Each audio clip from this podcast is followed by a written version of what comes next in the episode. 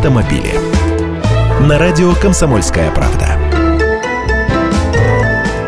Здравствуйте! Читаю новость в интернете. Министерство транспорта предлагает упростить оформление документов о дорожно-транспортных происшествиях без участия сотрудников полиции. Это про пресловутый Европротокол, который как бы есть, но люди им по-прежнему боятся пользоваться. Так вот, коллеги-журналисты написали, что разрабатывается проект приказа о предоставлении информации об авариях страховым компаниям. И уже с января будущего года у страховщиков появится возможность в автоматическом режиме получать данные о скорости и ускорении движения автомобилей перед столкновением.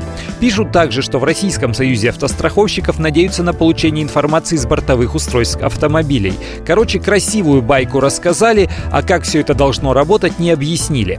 А работать это должно при помощи устройств GLONASS, системы экстренного реагирования. В этих приборчиках зашита не только навигация и возможность измерить скорость, но установлен датчик удара, благодаря которому можно узнать, где, когда и на какой скорости произошло столкновение управления. Вещь хорошая, но доступна она только на новых автомобилях, которые оснащены модулем Era GLONASS. А таких очень мало, лишь десятки тысяч, пока меньше 1% от автопарка. Да, система скоро станет обязательной, но лишь на новых машинах, то есть у подавляющего большинства всего этого не будет. Второе, получение такой информации денег стоит. ГЛОНАССу прикажете платить или страховщикам? Нет, конечно, все будет за ваш счет.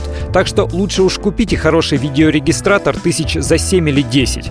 Я Андрей Гречаник, автоэксперт «Комсомольской правды». С удовольствием общаюсь с вами в программе «Дави на газ» ежедневно по будням в 8 утра по московскому времени.